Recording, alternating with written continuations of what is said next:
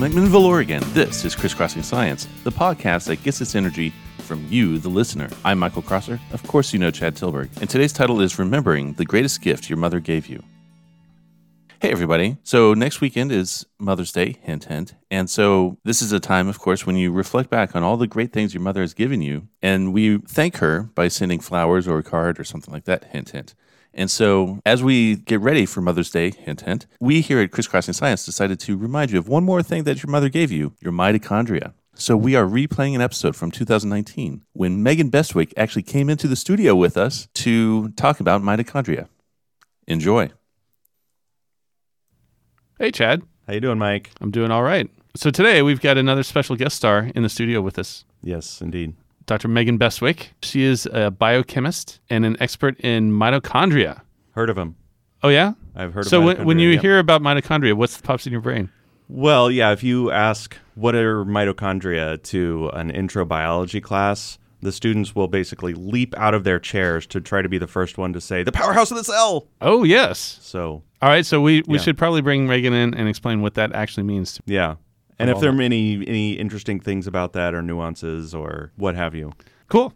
Welcome, Megan. Hello. So Megan, tell us about mitochondria. Powerhouse of the cell. I would say probably the same thing even in biochemistry, right? Students can't wait to tell you that they're the powerhouse of the cell. But what does that really mean? So it means that, say, when you sit down for dinner and you eat a meal, you ingest all sorts of different nutrients. And really, our central metabolic pathways are interested in breaking down glucose and getting energy, uh, specifically a molecule called ATP, adenosine triphosphate, that then is utilized in all kinds of different cellular processes. So, mitochondria is the place where some of these central metabolic pathways are located. Okay, so we eat some food. Yes? So from that we get glucose, which is basically sugar. Yes. Is carbohydrates? Is that the same thing, or is So, carbohydrates, right, are combinations of sugars. okay? That so sense. so we we eat the carbs, Yes.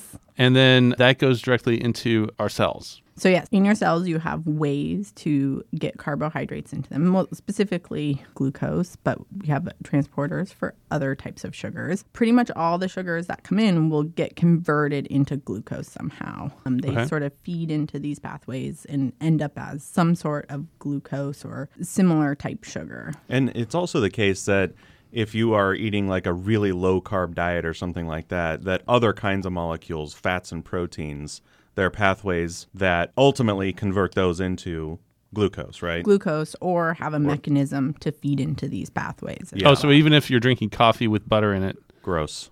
you could still get energy from that.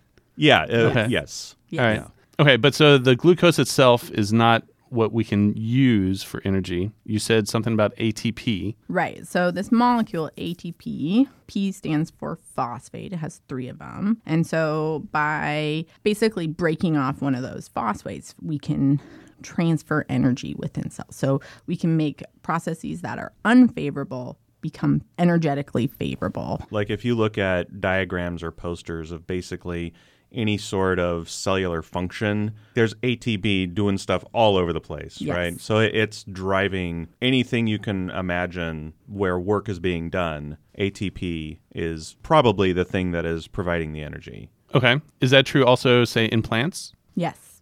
Plants use the same molecule. It provides the energy within cells to perform these energetically unfavorable processes that are essential to cellular function, whether you're a mammal or a plant or fungus like yeast or something like that, right? So this molecule is ubiquitous. Yeah. So we so all living things are using this.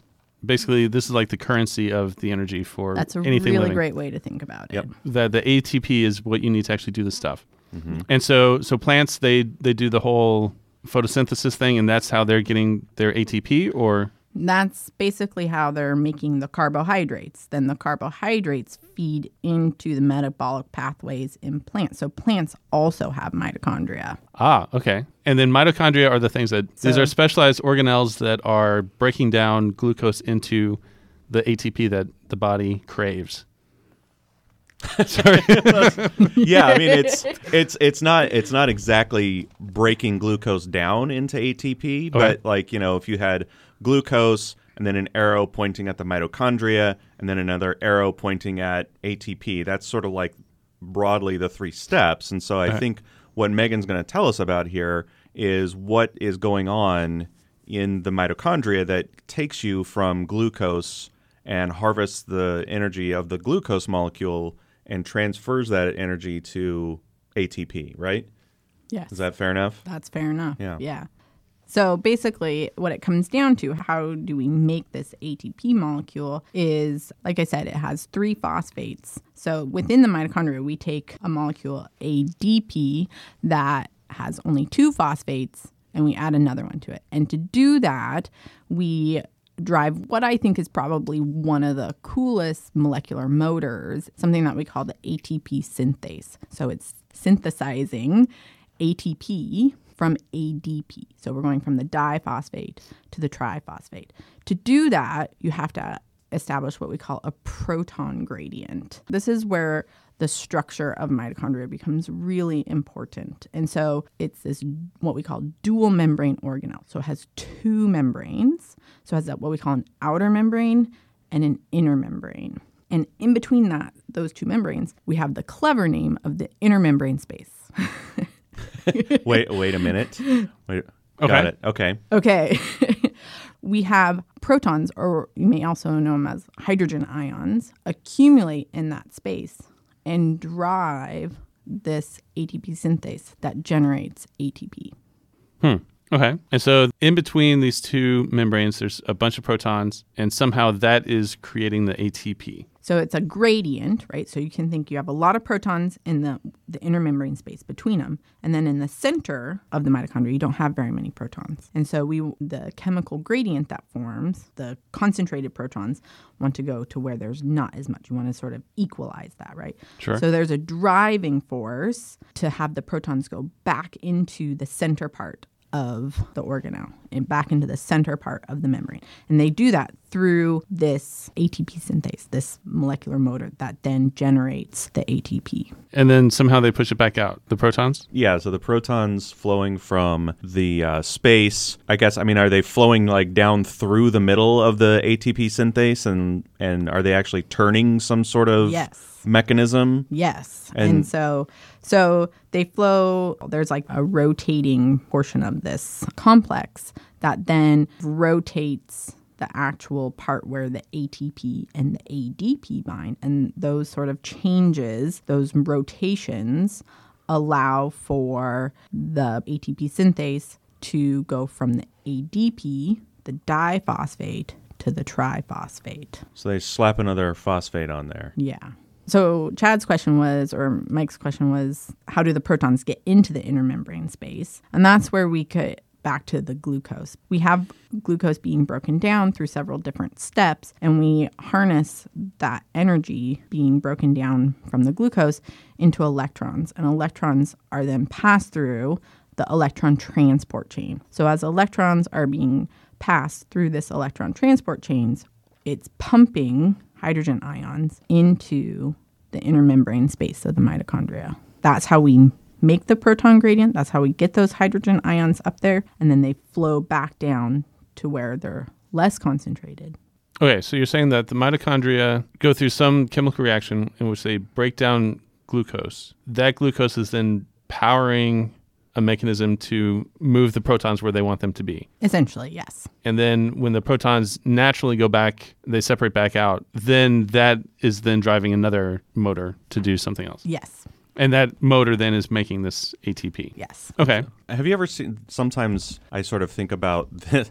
This is sort of a silly analogy, but when my kids were younger, they had this water table where there's like a tower in the middle, and at the top there's this big funnel. And at the base of the funnel, underneath the funnel, there's this little water wheel. And so kids will spend hours scooping up water, dumping it into the funnel, and the and the water flows down through the top funnel. And as it's flowing down, it's like turning this little wheel, right? And then Okay. it's back into the reservoir. And so if you think of as an analogy, the water is the hydrogen ions mm-hmm. and the kids scooping up some of that water and putting it into the top of the funnel, those are all of the membrane complexes pumping hydrogen ions out, dumping it into the inner membrane space, and then as it flows down through the funnel and turns the water wheel, that would be analogous to the hydrogen ions flowing past the ATP synthase and actually doing some work.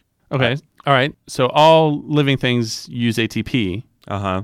And so for a lot of cells, the purpose of the mitochondria, we all have this organelle in there called mitochondria, which is producing the ATP for us. Yes. okay.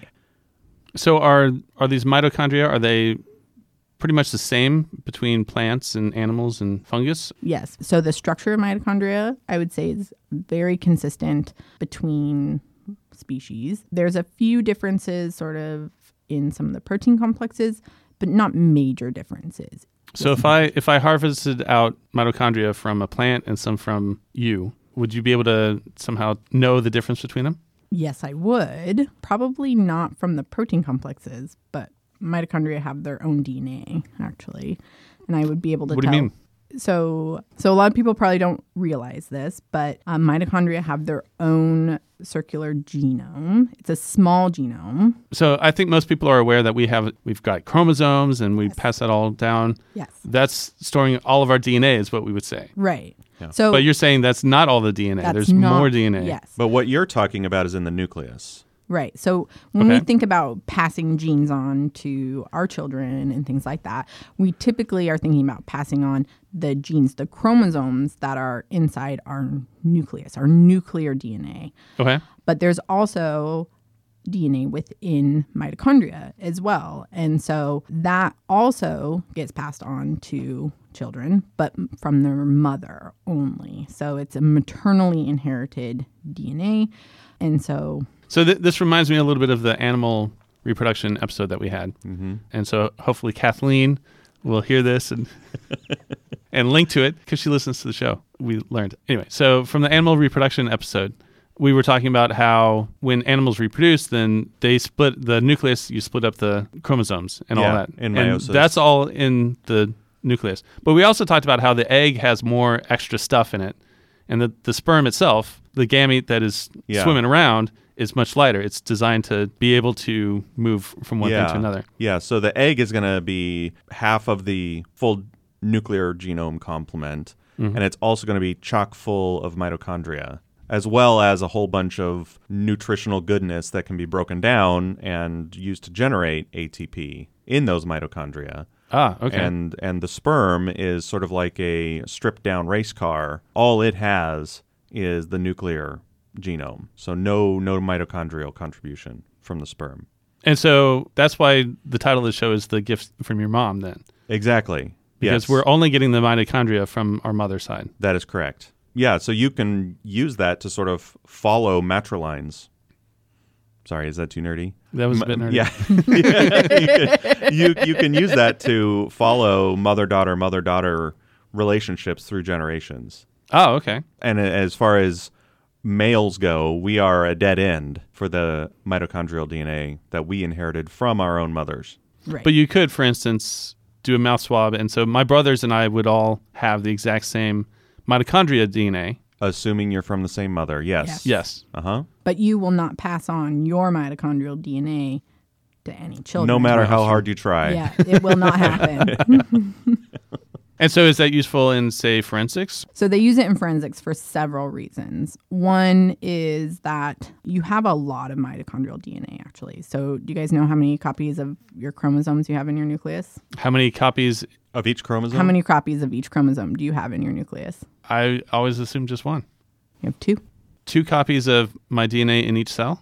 You have two copies of each chromosome in each cell if you're not dividing. Yeah, you knew you knew this. Like when we were talking about having 23 chromosomes, but we've got two copies of each chromosome. Oh, sure. Yeah. Right. Yeah. Okay, Yeah. so if we go to the mitochondria now, though, these are much smaller than chromosomes, but you have way more. So we're talking like hundreds to thousands of copies. In some cells, it's not uncommon to have 10,000 copies of your mitochondrial DNA within mitochondria. So a Per lot. mitochondria? yes. Holy cow! And then there are, there are many mitochondria per cell. There's many mitochondria per cell. And so I Wait, hold on. There's many. I've always looked in a biology textbook and they had one nucleus, one little squiggly thing, which they said was mitochondria, And then some other garbage. and in some there. other squiggly garbage around. That's exactly how I describe the cell. Yes. All right. Well, that's accurate then. Mitochondria, everything else. other other stuff. Other stuff. Other yes. stuff. but I always Yeah. pictured it as one mitochondria Nope. Per cell. No, we have lots of mitochondria. And actually, so in textbooks, we always see them as the- like these nice little beans. They're not really little beans, they're sort of these long tubular networks. So they're actually quite significant in size. So because of that, you can actually have lots and lots and lots of copies of mitochondrial DNA. Hmm. So getting back to forensics, one of the reasons that mitochondrial DNA is so useful is because there's actually a lot of it present and it's easy to isolate that mitochondrial DNA because when you isolate uh, total DNA from a cell, you only have two copies of your nuclear DNA, right? But you have lots and lots and lots and lots of copies of your mitochondrial DNA. So if you're looking for a specific marker or something within that DNA, forensically easier to do that. What do you mean by a marker? Right. So in forensic analysis, they're looking at specific DNA regions to compare between, say, DNA that they might find at a crime scene with suspects, or if you're trying to identify someone, you would take the person's DNA that you're interested in that and compare that same marker, that same DNA sequence if, to other DNA samples that you might be interested or wanting to compare that to. So when they're doing DNA tests, they're not looking at the entire genome. No. So that's very time consuming, very expensive. So forensic analysis looks at specific regions of the DNA and compares that. So we think that our DNA is all very similar. Like my chromosome one is very similar, maybe Chad's and yours, but there's actually quite a lot of variation in it. And that's true for mitochondrial DNA as well. There is variability in it between all of us. Hmm. And so we can use those small differences to tell, say, whether or not I came from the same mother as my brother, right? So you can test for that. So it has sort of the same features that you could use for nuclear DNA, but because you can get so much more of it from a small sample, that's why forensic analysts like to use that. Hmm. Oh, because it is possible to grow more. It is. Of the You- DNA? You, can amplify DNA. And so if you have more that you start with, you can amplify more. But it's also a copy, what we call a copy number issue as well, right? So if you only have two copies of a gene or a marker, um, that you might be interested in in the nuclear DNA. Whereas if you have, you know, hundreds from a mitochondrial DNA sample, it's easier to determine that marker Okay, so because you have so much more mitochondrial DNA in any given cell, Make- you don't necessarily have to amplify that. So that's you're Yeah. cutting out a step, and you're so okay. So it's easier to deal with. Or because there are so few copies of nuclear DNA, and if the specimen has been sitting out or something, or in conditions that are not good for its preservation, they can tend to degrade and break apart and in ways that make them not useful. Hmm. But because you have so much more mitochondrial DNA, even though it might be degrading sort of at the same rate, the mm-hmm. chances that at least some of the necessary regions where the sequence is will still be intact. Mm. 23andMe and programs like that are they also looking at mitochondrial DNA, or are they doing the nuclear?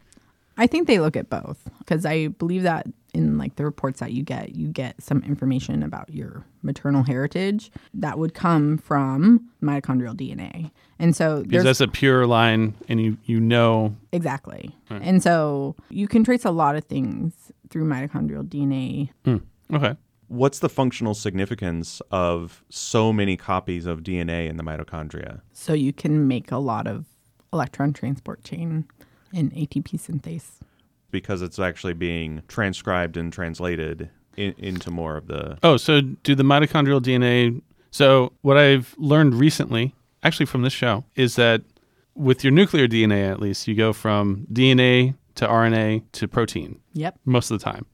So are there RNA mitochondria? Yes. So it's Okay. the same exact process that takes place within the mitochondria. So you have the mitochondrial DNA. It encodes for some key subunits of the electron transport chain proteins. And so within the mitochondria, the DNA there goes through the same process that we see with the nuclear DNA. It gets transcribed. So the DNA gets turned into RNA and makes the proteins. And so we have lots of copies of the mitochondrial DNA because sometimes need lots of electron transport chain and ATP synthase to make a lot of ATPXs. And so in tissues that require a lot of energy, we see more copies of mitochondrial DNA so we can hmm. make more of these protein complexes.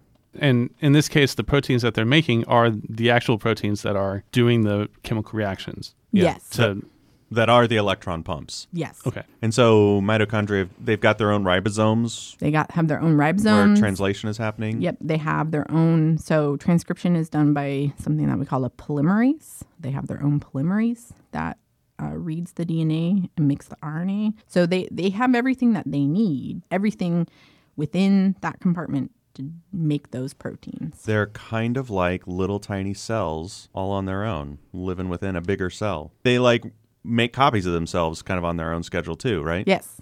So I said Oh. they can divide and they can make more of themselves. They can replicate their DNA.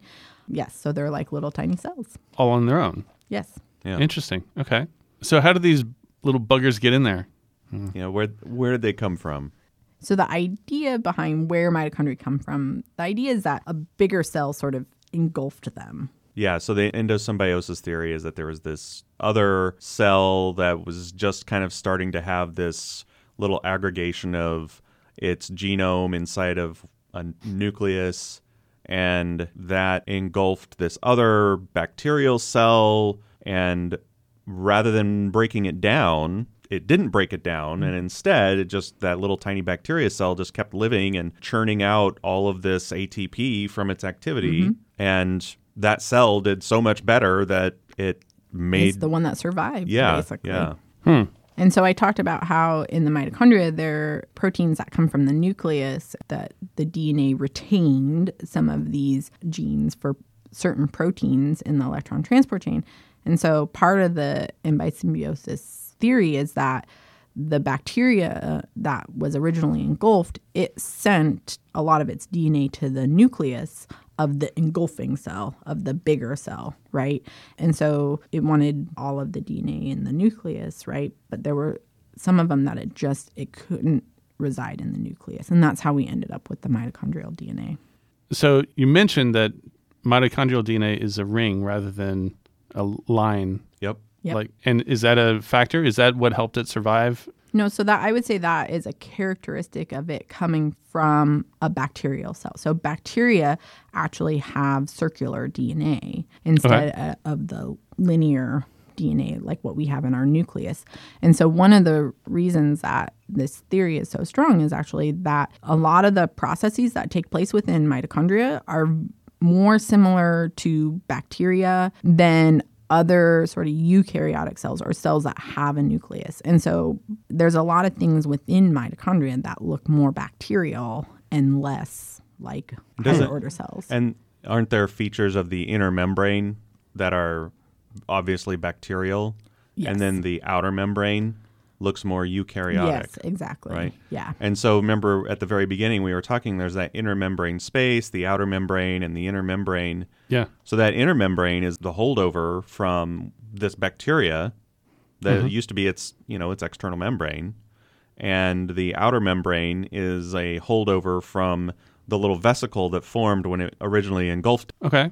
And and so it seems like plants did a lot of this, right? They also engulfed a photosynthesis thing. Yeah. So what's cool is at the very base of the eukaryote tree. So all those living things that have a nucleus. So this would be all animals, all fungi, all plants, lots of other single-celled things that have a nucleus. They underwent this primary endosymbiosis of a purple bacteria that gave rise to the mitochondria, and then all other eukaryotes descended from that.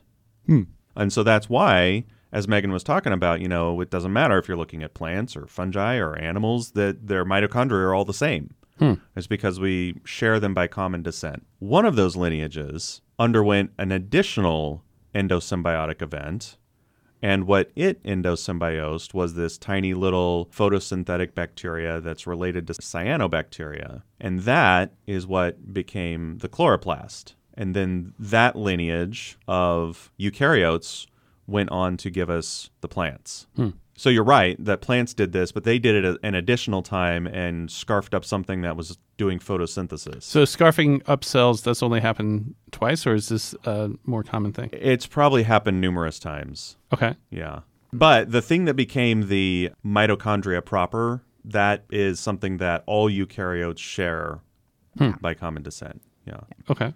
And that's why they're, like I said, there's slight variation, but the general structure, the mitochondrial DNA, the electron transport chain, the ATP synthase, like all of that is common between all eukaryotes, all cells with a nucleus.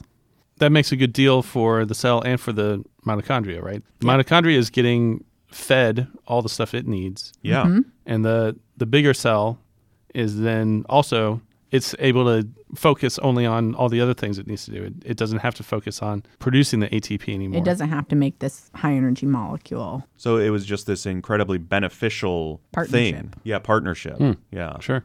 I was just going to say that one of the things that I think is just one of the most interesting and almost poetic things about mitochondria is that every single one of the cells of your body is chock full of these little little free agents almost that are actually more closely related to bacteria than they are to you. Hmm. Like most of your DNA, most of the DNA in your body inside the cells is mitochondrial and it shares like if you were to create a family tree, that is more closely related to bacteria. Hmm. Does that do anything for you? It gives me chills. And you're saying that the mitochondria can multiply on their own, Yeah. Yeah. and so these chills are multiplying. Oh God. See, I had to work too hard for that, I, but It's a long walk. a long walk. You better shape up. oh, God. yeah. Is there anything else we should know about mitochondria? So what I, I guess what I would say is that one of the things that I find most interesting about them is that they're known as the powerhouse of the cell, but there's all kinds of other things that happen there too. I feel like they're so central to cellular life. There's so many things that take place within them. Not only are they so important for making this ATP, they're important for making the basic molecule that moves oxygen around our bodies. They have all these other really important functions within cells and within our bodies. They're related to immunity, they have just all kinds of other implications as we're sort of understanding more about these little compartments in our cell. And I just think that they're absolutely fascinating because they have this central role in metabolism, but becoming really clear that they're just a really a central player in cellular function. So I have another question then. Are there any syndromes or health problems related to mitochondrial problems? How do those manifest, and are, are there some that we might be familiar with? there's probably several that you're familiar with. Deficiencies in mitochondria target what we call high energy tissues. So if you think about it, what are some of the tissues in your body that require the most energy, right? So muscle, always moving, it requires a lot of ATP for muscles, right? And so when we have defects in mitochondria, we see a lot of muscle defects. So you might have heard of things like myopathies. But those are a lot of times deficiencies in mitochondria. Our central nervous system, that's another one that requires a lot of energy, a lot of this ATP molecule. So we see a lot of neurological disorders, a lot of disorders related to the central nervous system. And then also things like our ears, our hearing, and our eyes. We're always listening, right? So there are certain disorders that are related to hearing. There's disorders related to your eyes because there's a lot of ATP that's being utilized there too. So those are some sort of general examples. Typically, when we have mutations to mitochondrial DNA, depending on the mutation, they're not viable typically. And when we do have mutations to our DNA, a lot of this disorders are related to those high energy tissues, but are childhood diseases. So a lot of people who have mutations in mitochondrial DNA typically don't live even into their teens. And so oh. there's a lot of institutes at hospitals and children's hospitals that are interested in understanding these mutations, understanding these diseases to try and help those kids. Yeah. What about this business of three parent embryos, right? So you've got like nuclear DNA from the mm-hmm. father, mm-hmm. nuclear DNA from one woman, one female, but then that is what put into a different egg? Is put into a different egg that has mitochondrial DNA from a, a second mother, basically. A second mother. A different woman than where the nuclear DNA comes from. Yes. Okay. Yeah, so that's how you get three parents is you take the nucleus of a fertilized egg from two parents and you put that into a different cell and what we call an anucleated cell or a cell that no longer has its nucleus and you can inject that nucleus into that cell. Is that one possible way? I mean, the potential ethics aside, is that one potential thought about how one might treat for some of these Mitochondrial mitochondrial? mutation diseases. Yes. Yeah. Okay. Well, thank you, mm-hmm. Megan. Yes, thank Yeah, you. thanks. Yeah, this was fun. Yeah, this was really fun. This episode of Crisscrossing Science was recorded in the KSLC studios on the beautiful campus of Linfield College. Rody Ortega wrote our theme music. If you like this episode or others like it, subscribe to the podcast and you will download the latest episode as soon as it actually becomes available. While there, leave a comment and a rating. That will help other people find our podcast. If you have a question, either about this particular episode or an idea for a future episode, email us at crisscrossingsci at gmail.com. All one word, all lowercase. Until next time, thanks for listening.